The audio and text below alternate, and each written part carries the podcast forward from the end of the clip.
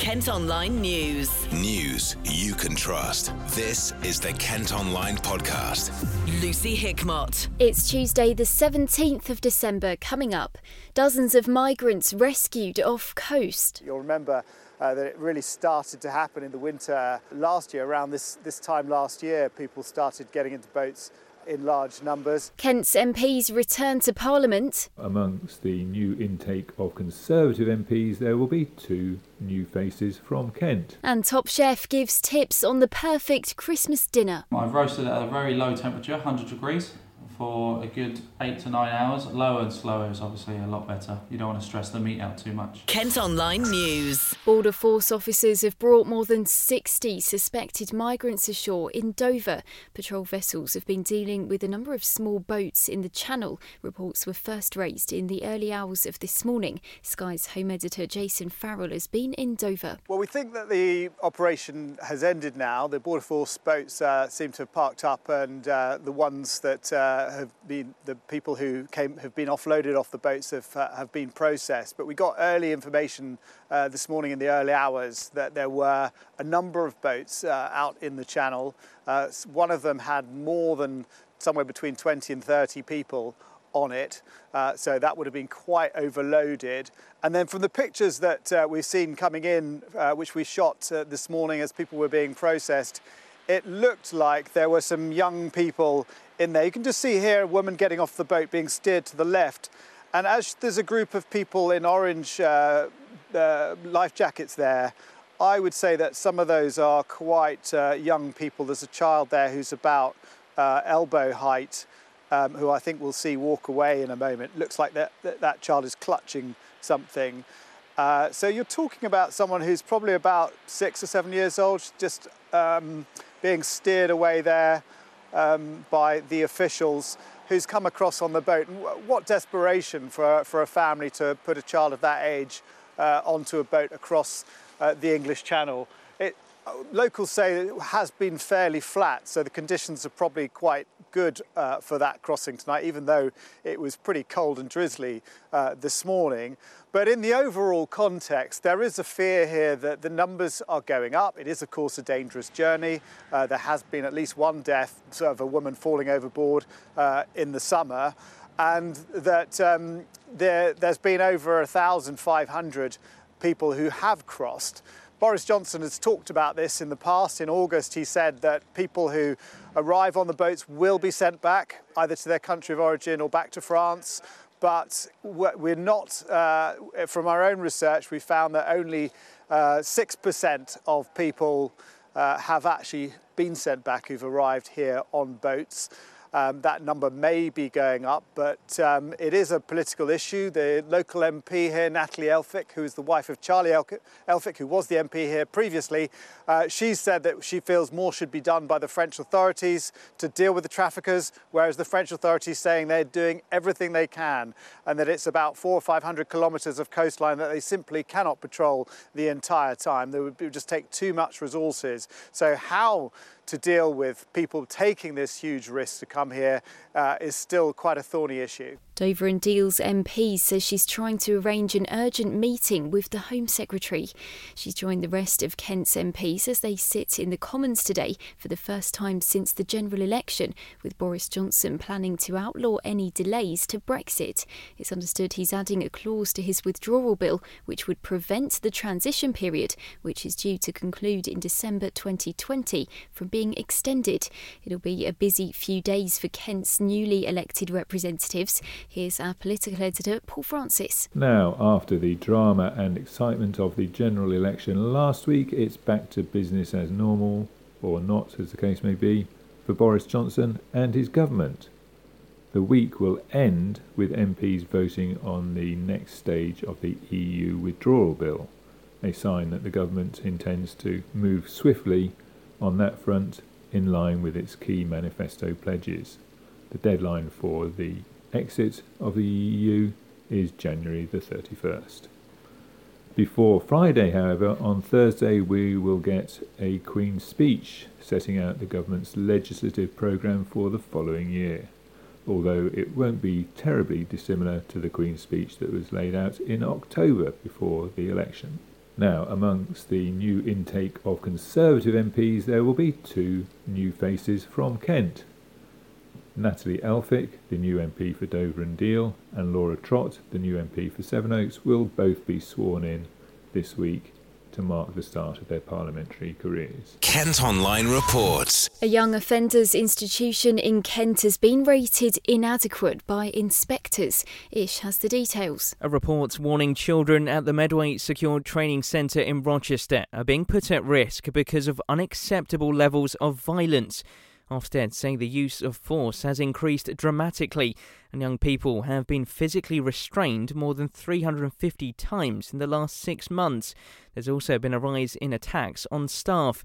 The centre is closing next spring and will be turned into the UK's first ever secure school as part of a new government scheme. The number of people out of work in Kent has gone up for the 16th month in a row. Official figures out today show 31,465 people were claiming jobless benefits in the county last month. That's 630 more than in October. Nationally, unemployment has dropped to its lowest level in 44 years. Flooding's been causing problems on the roads in Kent after heavy rainfall overnight. Water was blocking one lane of the M20 at the Swanley interchange earlier, and there were delays following crashes and emergency repairs to potholes elsewhere in the county. Flood alerts have also been in force across the county because of high river levels.